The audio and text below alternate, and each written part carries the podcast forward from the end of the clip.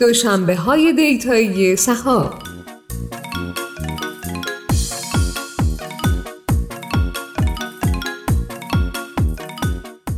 سلام. به فصل سوم دوشنبه های دیتایی سهاب خوش اومدید. با شما همراه بودیم با دو فصل از این پادکست و در این فصل قصد داریم همراه با مهمانان جدید به موضوعات دیگری در حوزه علوم داده بپردازیم. پادکست دوشنبه های data یی صحاب نسخه صوتی گفتگوهای live اینستاگرامیه که در صفحه صحاب Data Mondays منتشر میشه. اگر علاقه مندید می‌تونید در این صفحه دوشنبه شبها گفتگوهای جدید رو به صورت زنده ببینید. مهمان این قسمت آقای حسین تقیزاده سرپرست تیم مهندسی و هوش مصنوعی در مجموعه با سلام هستند. موضوع مورد بحث علوم داده در کسب و کارهای پلتفرمی هستش که با هم شنونده آن خواهیم بود.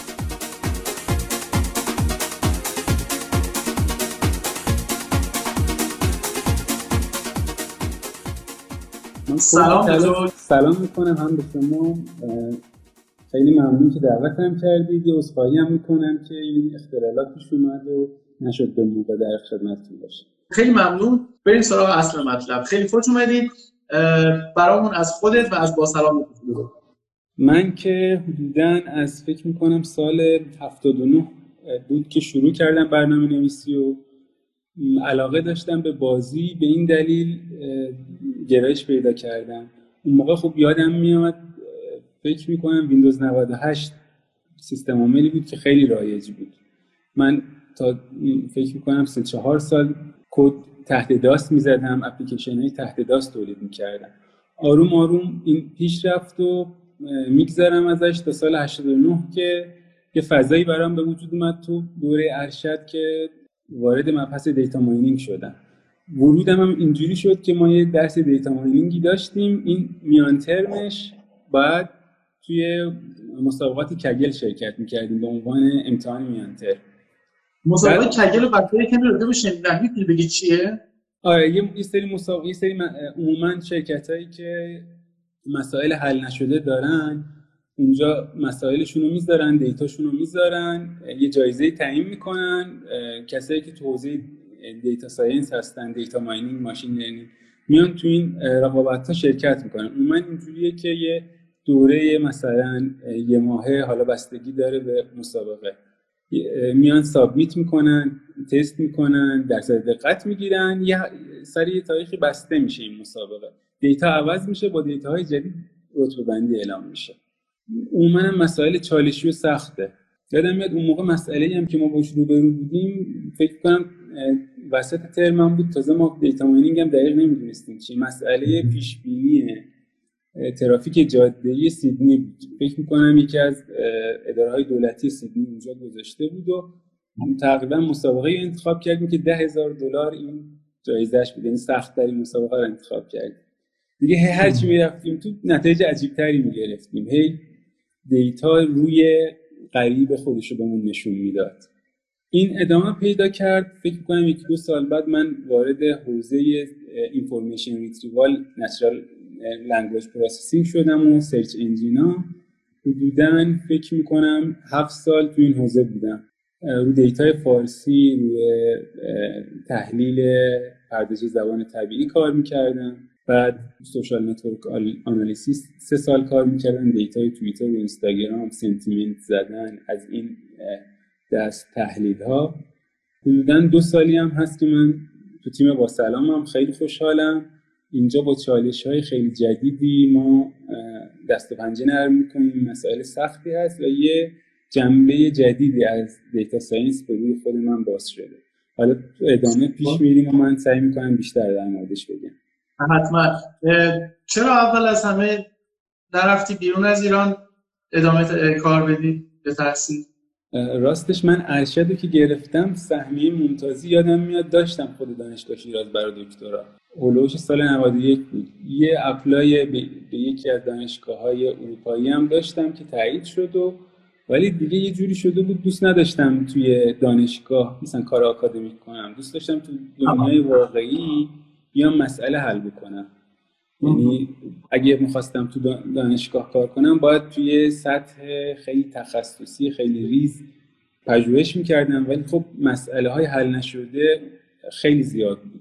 بعد اون موقع یادم میاد سال 90 91 خیلی هم data science نبود. یعنی حداقل واژهش ترمش نبود وجود نداشت.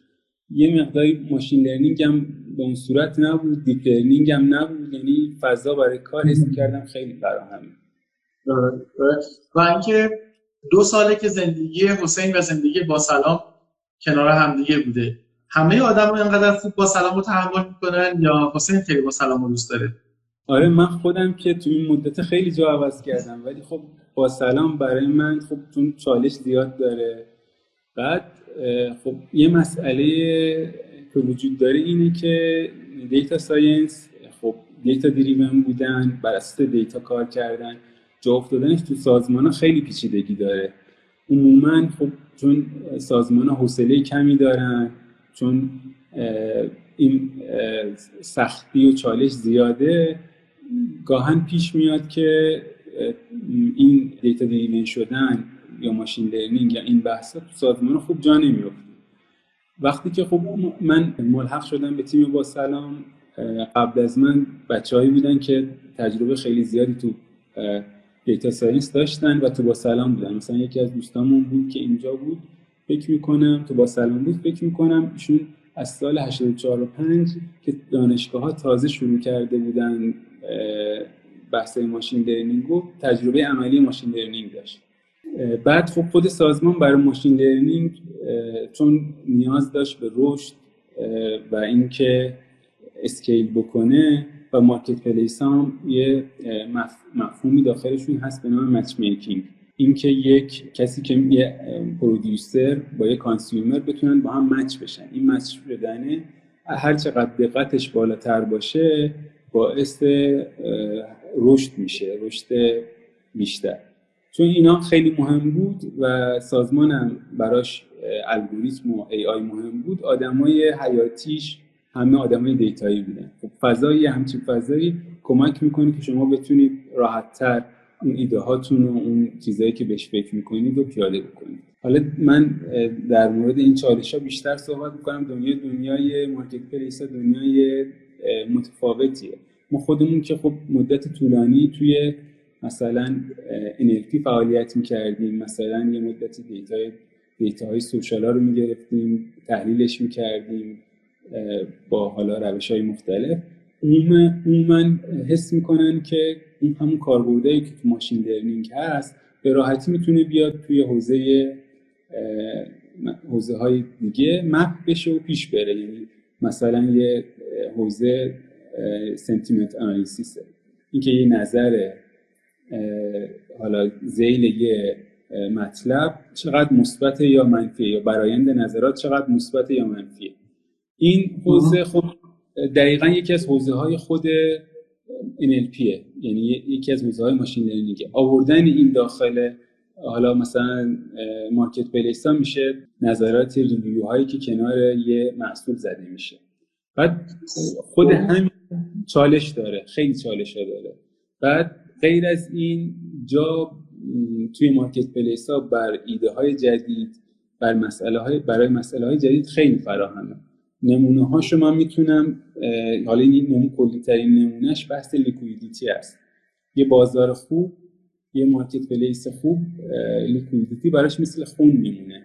اگر این خون نداشته باشه زنده نیست.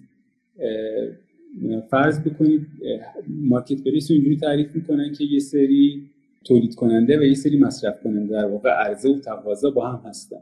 یه بال یه marketplace زودتر از در واقع مفهوم با سلام هم خیلی خوبه برای بچه ها باز بود. ولی بعد چون بچه ها خیلیشون با سلام ها نمیشناسن خب من یه تعریف بکنم. با سلام یه social marketplace ه. social ی بودنش از جمع به لحاظ اینکه آدما اکشن های social می‌تونن با هم داشته باشن و در واقع با هم در ارتباط باشن. marketplace بودنش به این معنیه که خب چند تا بال داره. یه بال عرضه داره که یه عده‌ای می‌تونن بیان اینجا محصولات خودشون ثبت بکنن غرفه داشته باشن و اونجا بتونن محصولاتشون رو بفروشن. و یه عده دیگه می‌تونن بیان اینجا از افراد دیگه ای که محصول ثبت کردن خریداری بکنن یعنی عرضه و تقاضا کاملا با مستقل از خود با سلام هستن. خب این سوشال مارکت پلیس یه خونی که باید تو رگهاش بدمه لیکویدیتیه. لیکویدیتی فضاییه که باید تمام تولیداتی که تو اون عرضه میشه بتونن در واقع فرصت این رو داشته باشن که فروش برن. یعنی این مفهوم عدالت توی الگوریتم ها توی تمام قسمت های stack جوری باشه که به همه فرصت دیده شدن بده. در اگه کسی پول بیشتری بده شما نمیبریمش که بیشتر دیده بشه بیشتر بفروشه. این خیلی مسئله مهمیه. اگه که ما بخوایم این کارو بکنیم اولین جایی که ضربه می‌خوره اون خونمونه اون liquidity مونه که باعث میشه که loop ها از بین برن. loop ها چیزایی که وقتی شما یه یه سری تولید کننده وارد میشن باید بتونن از این طریق ارتزاق بکنن که اینا انگیزه پیدا بکنن که دوباره بفروشن. و عرضه بیشتر بشه. در واقع اون عرضه و تقاضا مثل مسئله مرغ و تخم مرغ. هر چقدر عرضه بیشتر بشه تقاضا بیشتر میشه. هر چقدر تقاضا بیشتر بشه عرضه بیشتر بشه یه داینامیکسیه که اگه یه جایی از این داینامیکس لنگ بزنه کل بازار از بین میره. اما اگه این داینامیکس با liquidity balance میشه بتونه خوب بالانس بشه بازار خودش حرکت می‌کنه رشد می‌کنه. و پیش میره. ممکنه ما بخوایم مثلا ده نوع محصول داخل اینجا بفروشیم. وقتی بازار خودش dynamics ش خوب باشه این نوع کسب و کار دیگه هم داخل اون بازار خودش شکل می‌گیره. چون شبیه دوم بازار میمونه نه؟ مثل پارکینگ پروانه و دوم بازار. در واقع یه مثل جایی میمونه که ما هیچ تعریفی نمی‌تونیم ازش بکنیم. فکر کنم یه روزایی بود که خب تعداد محصولای ما کم بود. گذشت گذشت گذشت. ما همین چند وقت پیش انواع اقسام مثلا لوجستیک رو ما خودمون شکل ندادیم ولی غرفه‌دارامون اومدن خودشون شکل دادن. یعنی یه فضایی شده برای decentralization یه عده‌ای بیان اونجا به خود کسب و کارام حتی اینا سرویس بدن. اینکه الان شبیه جمعه بازاره بعدا شبیه چه بازاری میشه خیلی این جایی هست که خود کامیونیتی رو دارن پیش می‌برن و رشدش میدن. ما فقط تنها یعنی نکته که داریم اینه که با الگوریتما با کارهای ماشین لرنینگی با ای آی سعی می‌کنیم توازن و بالانس بازار رو حفظ کنیم که رشد رشد نمایی برای شکل بده و پیشرفت کنیم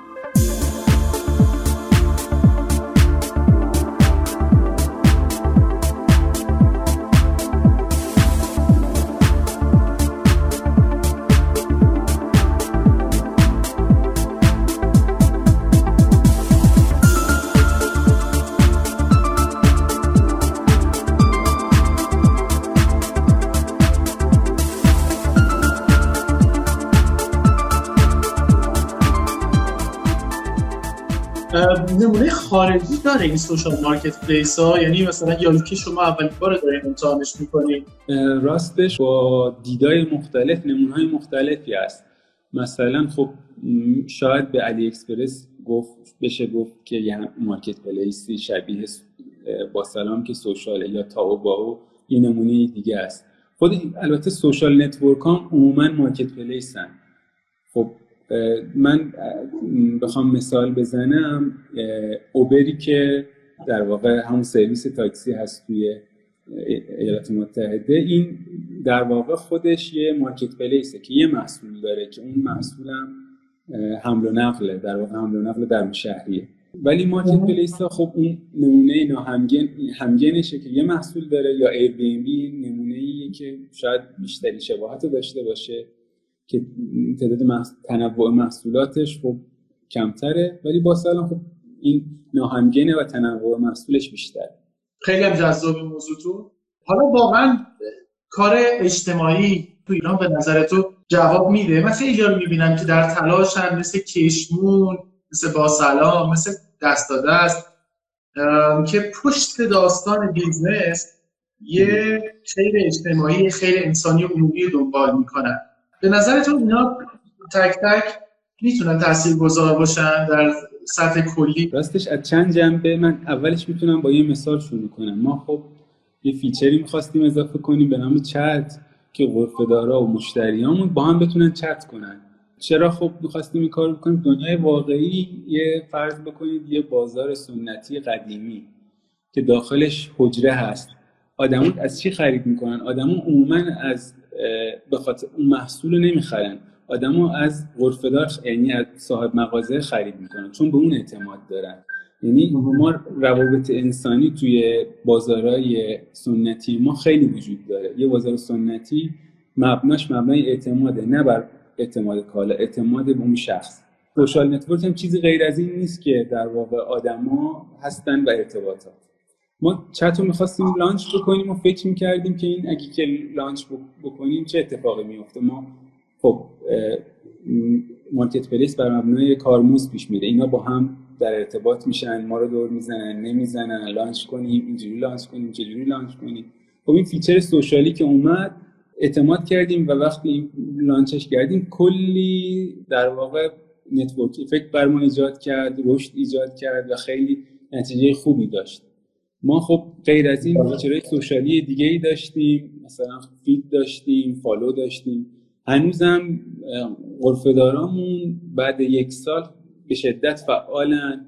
درصد فروشی رو از social دارن برداشت می‌کنن و خیلی خب فکر می‌کنم که به رشدمون کمک کرد. یه سوال دیگه این که بیشتر شما دغدغه خریدار رو داریم یا دغدغه فروشنده؟ چون بحث پلتفرم همیشه داستان مرغ و تخم رو داره. که یه طرف کمی نازش بیشتره یه طرف سختره از کجا شروع می‌کنیم راستش خیلی خیلی پیچیدگی داره. خب ما می‌تونیم تمرکز کنیم روی یه سایت یه سایت دیگر رو رها کنیم تمرکز کنیم. در واقع اونا غرفه‌دار و مشتری در واقع مشتری های ما ولی مشتری ها مشتری غرفه دارن. راستش خب این پیچیدگی زیاد داشت. ما خب اینجوری عموما تمرکز می‌کردیم که ما یه بالانسی و این بین رعایت بکنیم. یه وقتایی خب باید با مشتری ها بیشتر یعنی یه سری قانون ها میذاشتیم با مشتری ها بیشتر. سعی کردیم هواشون رو داشته باشیم سر یه سری موارد دیگه با غرفه دارا ولی خب بالانس کردن این خیلی پروداکتی پیچیدگی داشت برمون پس شما توی یه چرخه هستی. از این طرف باید محصولاتون جور باشه توی با سلام تامین کننده هاتون توی رقابتی باشن که با کیفیت تر بشن و از این طرف باید خریدار به اندازه کافی باشه. تا شاخصی مثل متوسط فروش هر مرچنت در ما یه عدد قابل قبولی می‌تونه به سمت سر بزنه با سلام درسته؟ درسته درسته دقیقا درسته. خب این اینا واقعا تعادل بین اینا برقرار کردن پیچیده است. مسئلهش هم واقعا مسئله مرغ تخم مرغ. خب تا وقتی که یه غرفه داری نفروشه نمی‌تونه که هی بیاد سر بزنه آنلاین باشه در واقع محصول بیشتر بکنه. از اون طرف هم مشتری تا محصولی نباشه تعداد محصولات زیاد نباشه نمی‌تونه در واقع اعتماد کنه و پیش بره. خب این خب تو علوم کامپیوتر و ریکامندیشن سیستم به این مسئله هم میگن مسئله کلد استارت. در واقع فرض بکنید اینجور من مثال بزنم. ما تو دنیای تو دنیای واقعی هم همینه فکر هیچ ماشینی نیست که خودش خودش رو بتونه روشن کنه. در واقع هر ماشینی رو باید از بیرون یه نفر روشن کنه. روشن وقت آره و در واقع وقتی که این ماشین روشن میشه طبق اون تئوریایی که تو حل مسئله کلد استارت هست اینجا هم سعی می‌کنیم اون مرحله اولیه رو قدم به قدم پیش ببریم تا به یه جایی برسه که در واقع اون توازن رو بتونیم بیشتر رعایت کنیم دو تا ساید رو بتونیم بیشتر پیش ببریم. یه کمی بریم به سمت اینکه حالا تو این داستان موفقیت پیچیده پلتفرم marketplace شما data از کجا براتون جدی شد فکر می‌کنم خب data که خیلی مهمه در واقع. عموما خب تمام تیمای product ی هم که توی یه دور هم جمع شدن و یه تیکه از محصول پیش می‌برن برای اینکه بتونن بیشترین آورده رو داشته باشن data نیاز داره خب data چیزی که الان ما داریم اینه که فکر می‌کنم چندین هزار تا داشبورد دیتایی داریم که الان پیدا کردن یه سری داشبوردها پیچیده شده برامون دنبال اینیم که یه, در واقع یه فضایی ایجاد بکنیم که بتونیم از این داشبورد پیدا بکنیم و طبق پیش بریم. مارکت پلیس خیلی بزرگه هر تیکیش رو باید یه جوری تحلیل کرد اندازه گرفت به دیتاهاش نگاه کرد فرصتاش رو در آورد برای فرصتاش برنامه ریزی کرد. خب هر تیکه از محصول رو باید یه داشبوردی براش داشته باشی که این رو به ما نشون بده که هم سلامتش و هم فرصتاش رو هم تحلیلش رو هم اینکه بتونیم برای آینده برنامه ریزی کنیم رو در اختیار ما قرار بذاره توی یک نگاه.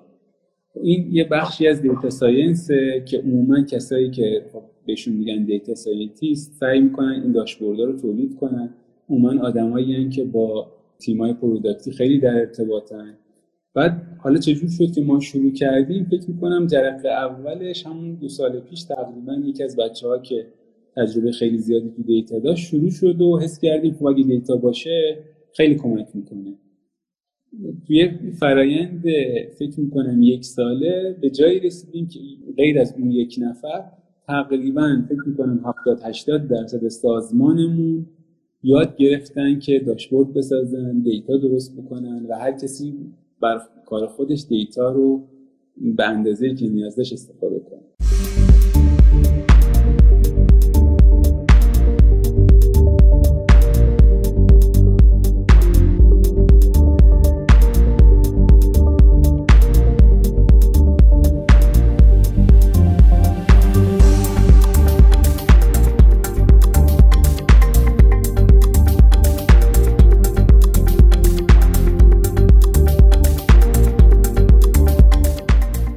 جذاب شد. فرهنگ داده محور بودن رو چجوری میشه توی سازمان پیاده کرد؟ آیا برای همه و یه اندازه توانمندسازی انجام شده یا اینکه یه قشر خاصی اول سفیر مثلا داده محور بودن شدن و نوک پیکان بودن و بقیه ترویج کردن؟ چجوری این کار کرد؟ راستش خب این پیچیده ترین کاری بوده که فکر کنم تو با سلام شده. تو هر جای دیگه این فرهنگ داده محور بودن خیلی مهمه. خب یه هسته اولیه‌ای بود و یه سری بچه ها که خیلی پیشرو بودن سعی می‌کردن توی همه چیز داشبورد تهیه بکنن تصمیماتشون بر اساس دیتا بگیرن. حتی اوایل خیلی جاها دیتا ناقصی هم داشت. خب توی این فضاها برای اینکه بتونن خوب بازم دیتا دریون باشن سعی می‌کردن تقریب بزنن. حتی در این حد که دقت هم تا یه حدی البته این خوب پیش زمینه توضیح احتمال آمار اینا هم نیاز داشت. بعد از اینکه این فرآیند طی شد و پیش رفت آروم آروم توی همه تیماس یعنی سعی شد که یه نفر از این مجموعه دیتایی که تحلیل می‌دونستن اینا باشن. خب غیر از این که تو همه تیما باشن کلاسای شکل گرفت آموزش داده شد. مزه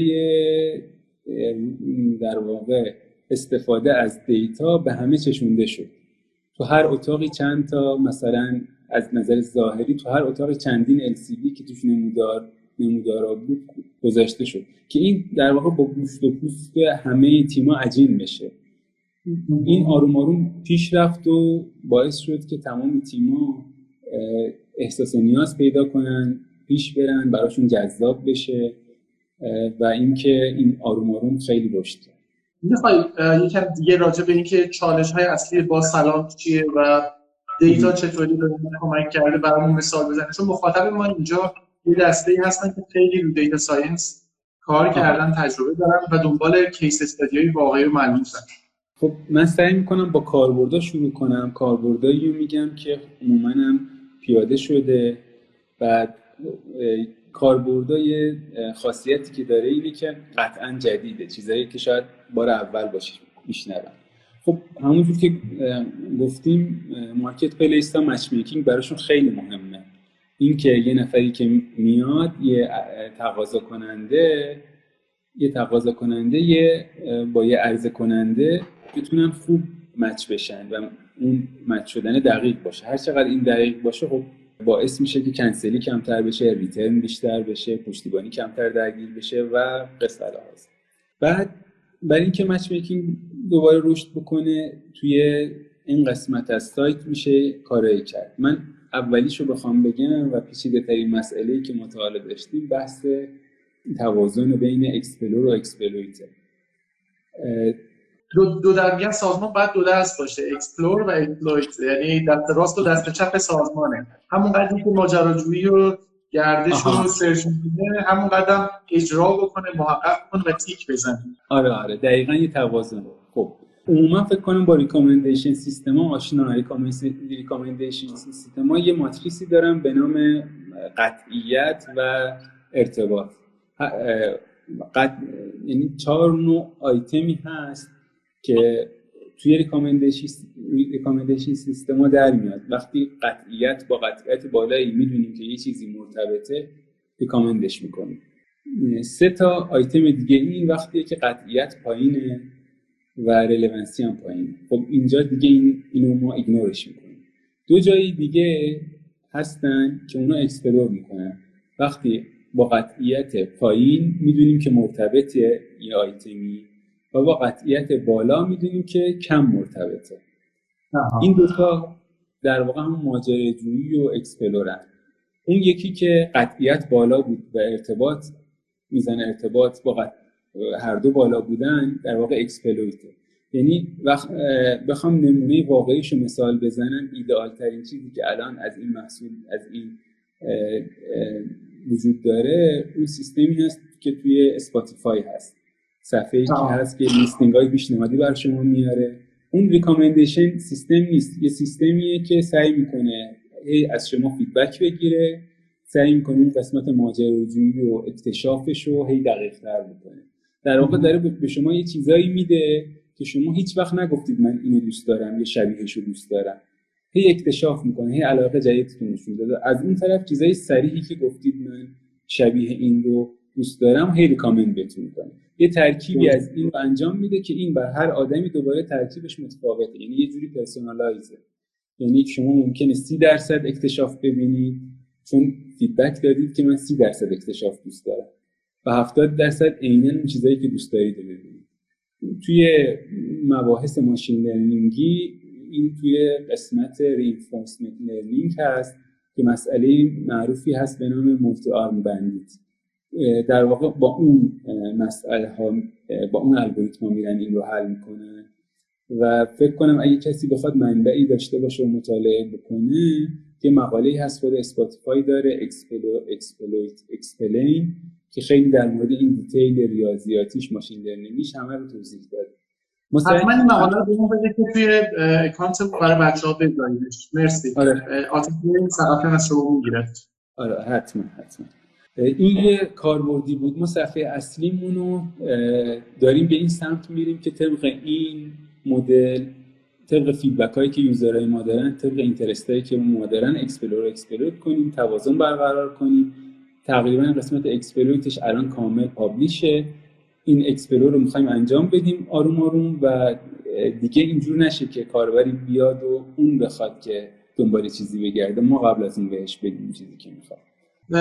توی business های آمریکایی من با بچه هایی تو data science والمارت که صحبت می‌کردم خانم تقوی می‌گفتن که تا ده درصد فروش والمارت رو با recommendation system ها افزایش دادن.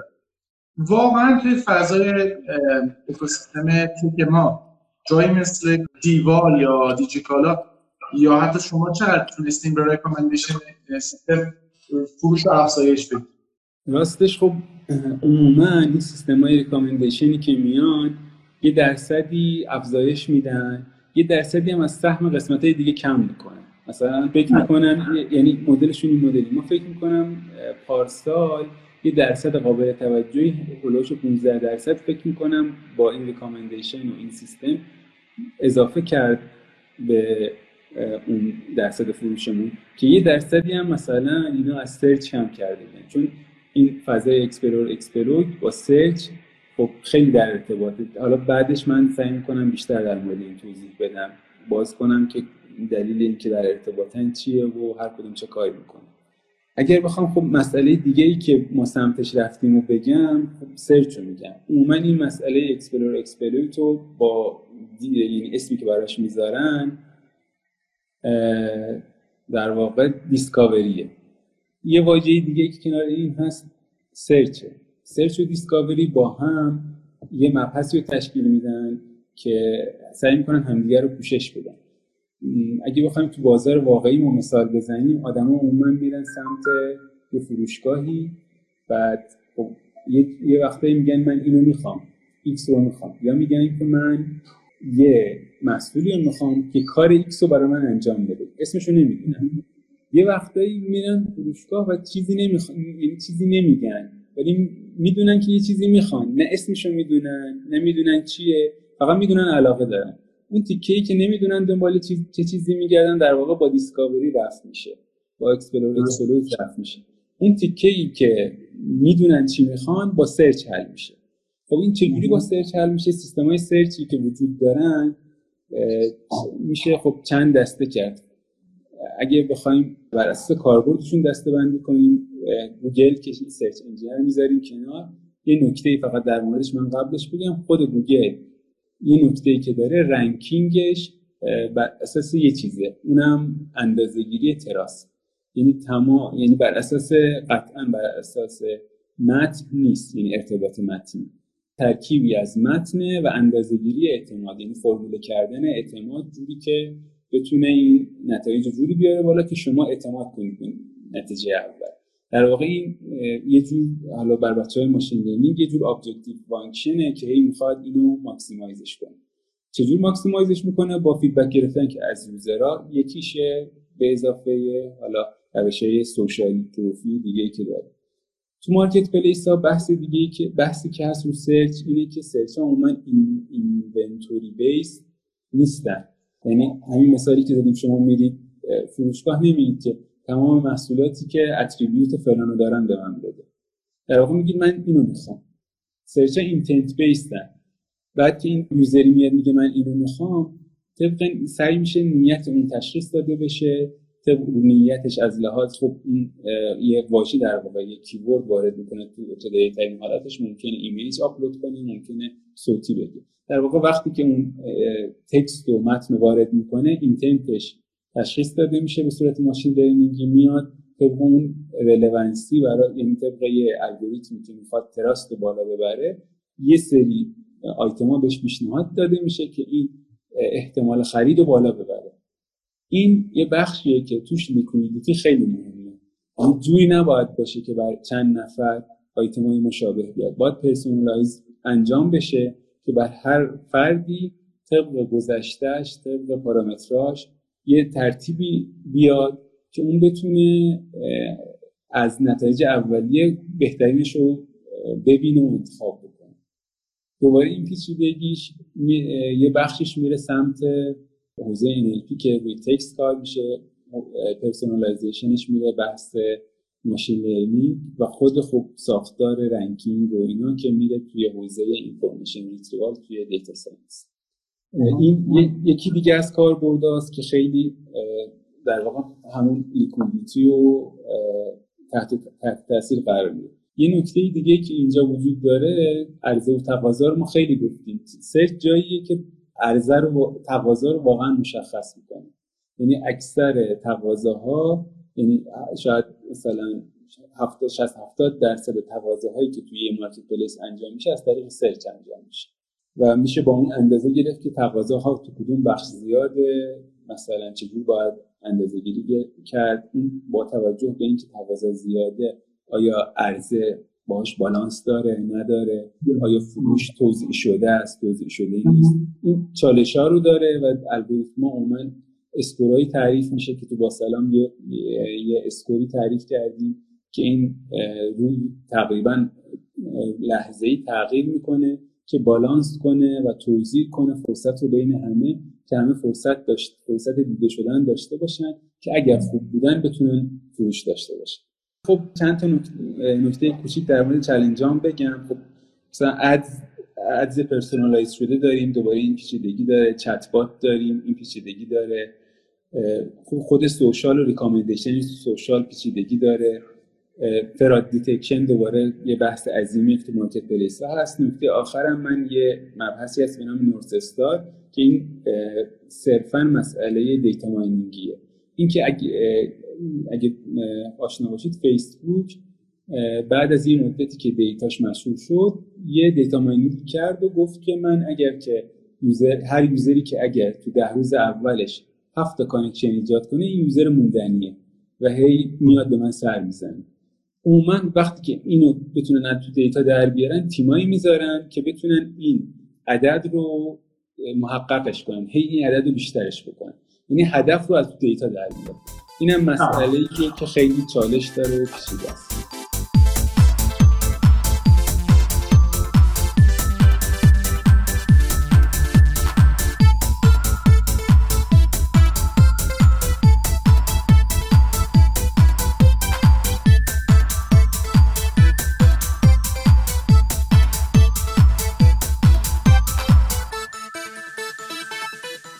بچه‌هایی که اینجا هستن اونایی که با پلتفرم marketplace ها کار می‌کنن خیلی براشون سواله که آیا موفقیت پلتفرم marketplace رو از لحاظ مثلا شاخص ها و data های اون شاخص ها چجوری اندازه گیری می‌کنن و شما به عنوان data scientist ها چقدر چه نقشی دارین در اندازه گیری کردن به موقع مثلا indicator ها یا شاخص هایی که بتونه منجر به تصمیم گیری دقیق بشه؟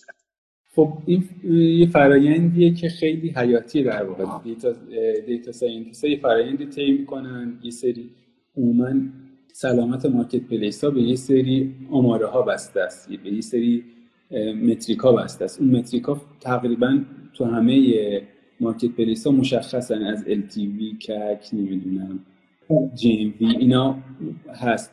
اندازه گیری اینا لحظه ای خود با سلام که لحظه ای انجام میشه لحظه ای چک میشه feature ها بالا میرن چک میشه یه feature ی رشد داره نشون میده همه عددا چک میشه. این رشدی که باعث بشه که توازن سیستم به هم بریزه. رشد مناسبی نیست. رشد کمی که باعث بشه توازن سیستم حفظ بشه رشد خیلی خوبیه. همه این عددا محاسبه کردنش به یه چیز دیگه ای نیاز داره که اون زیرساخت data ییه.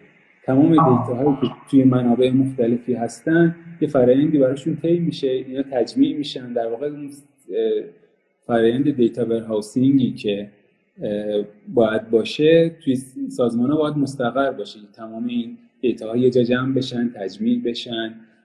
با تجمیع شدن ایناست که خیلی ساده تر میشه این metric ها رو لحظه لحظه حساب کرد و جلوی چشم دیدشون و یعنی انقدر این فرایند پیچیده ای دارن که یه محاسبه آنلاین اینا کلی طول می‌کشه.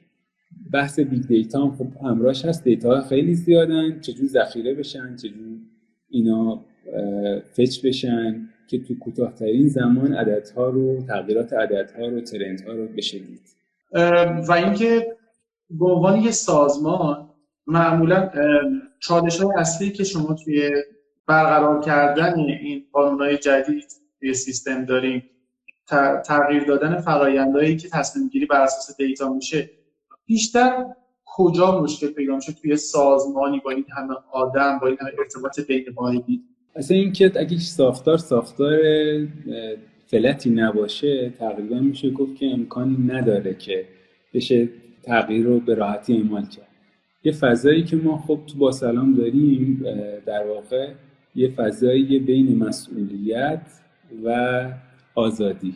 یعنی تیما یه مدیریت به این صورت انجام میشه که یه سری OKR ا وجود دارن. OKR ا هم از طریق از مدیریت میان هم بچه ها پیشنهاد میدن. OKR ایی که objective هستن وقتی میان تیما مثلا این رو own کردن که ما conversion search رو بالا ببریم. یعنی تغییراتی تو search بدیم که باعث بشه به فروش کمک اینکه تو این detail این چه تصمیمی بر اساس data می‌خوام بگیرن با خودشونه.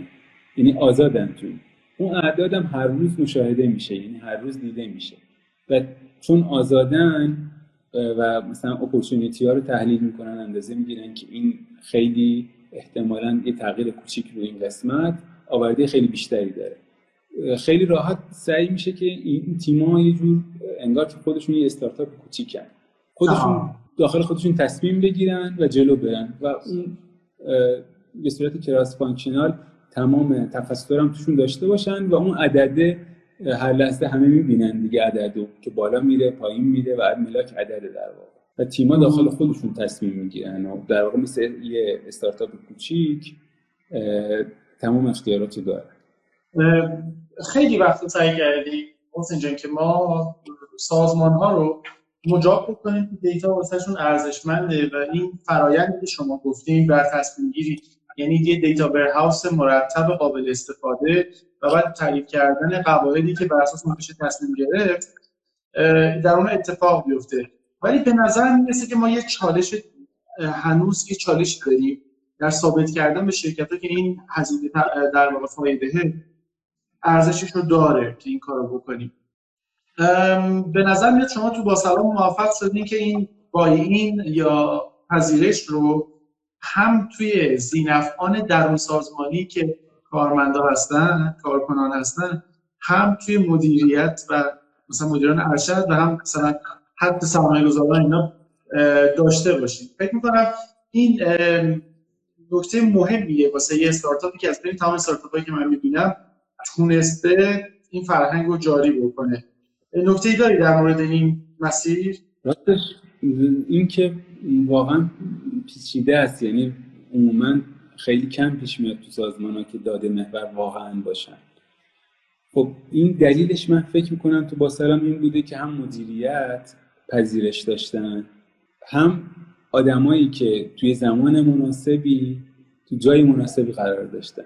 خب من خوشم میاد که اینجا اسم ببرم از یکی از بچه های تیمون با نام آقای جوزی که فکر می‌کنم حدودا بالای 15 ساله که تو حوزه دیتا هستن. وقتی که آدمایی که دیتایی هن توی قسمت هایی باشن که خیلی اختیارات دارن می‌تونن و اعتماد بهشون هست می‌تونن این لذت استفاده از دیتا رو بچشونن. و وقتی هم که این لذت چشیده بشه دیگه ازش دست کشیده نمیشه.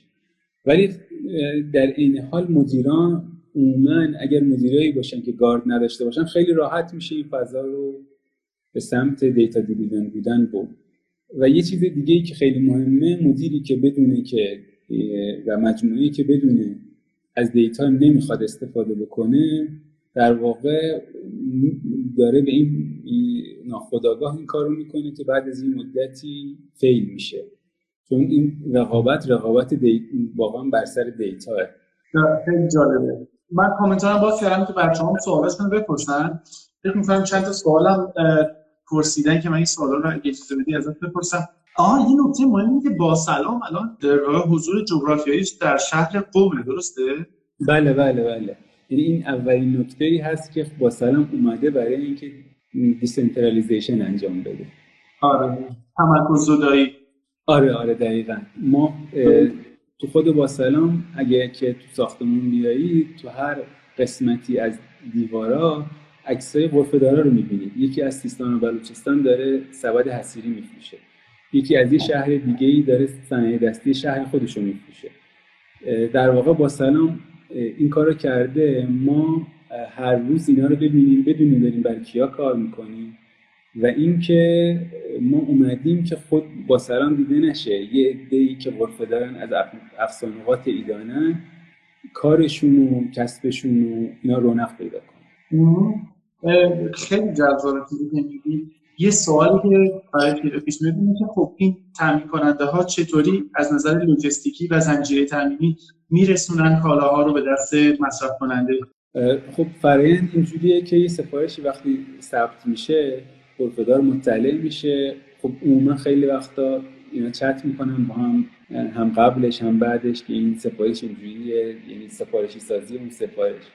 عموما خود غرفه‌دار از طریق پست یا پیک حالا با توجه به اینکه شهرش کجاست یعنی شهر مقصد مبدع کجاست چند تا در واقع گزینه داره و از طریق خود غرفه‌دار ارسال میشه.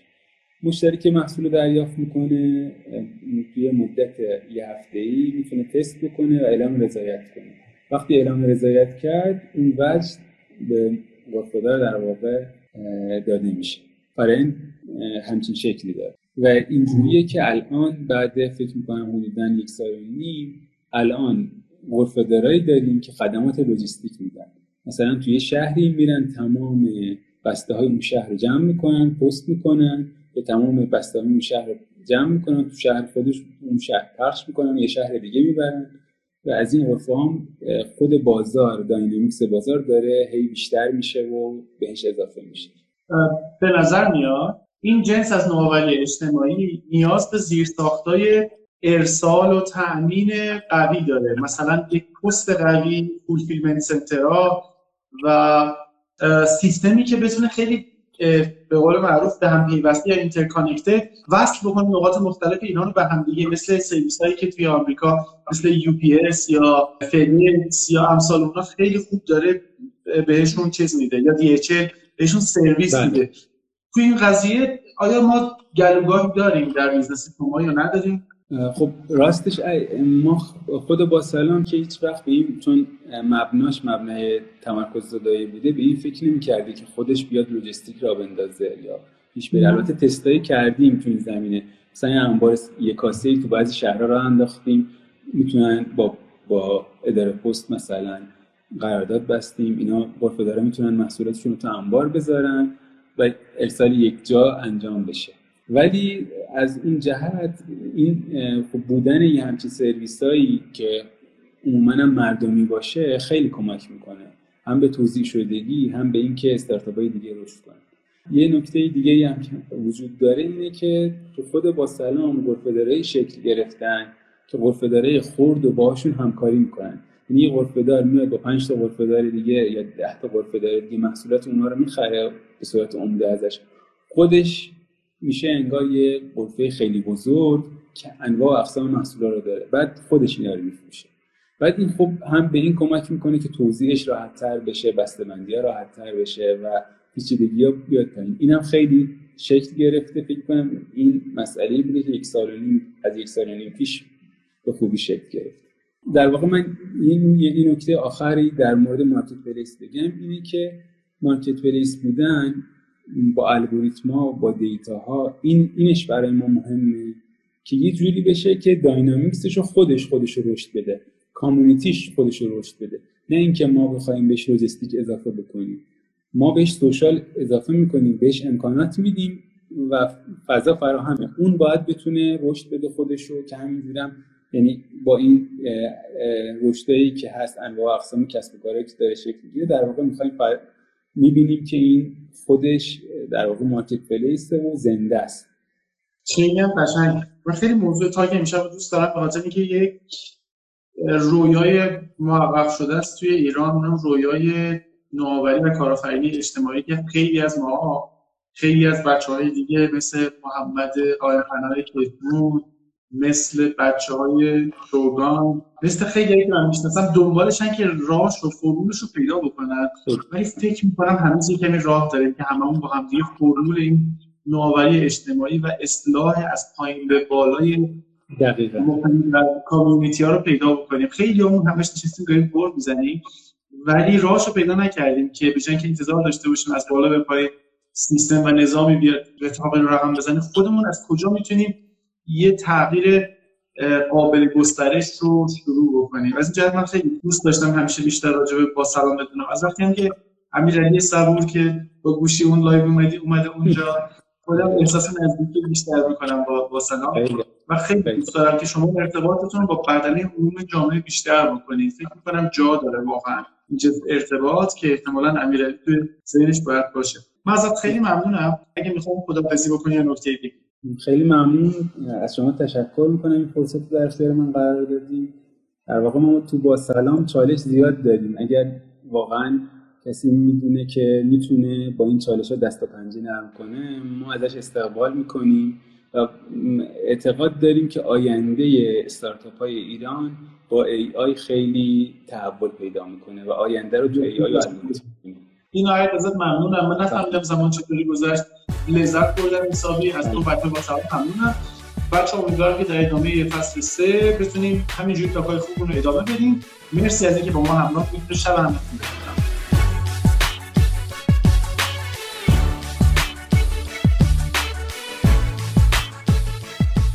شما شنونده قسمت اول از فصل سوم پادکست دوشنبه های دیتایی صحاب بودید. حتما ما رو در پلتفرم های پادکستی مثل Castbox، شنوتو و گوگل پادکست دنبال کنید و اگر پیشنهادی یا سوالی دارید از طریق این پادگیرها برامون بفرستید.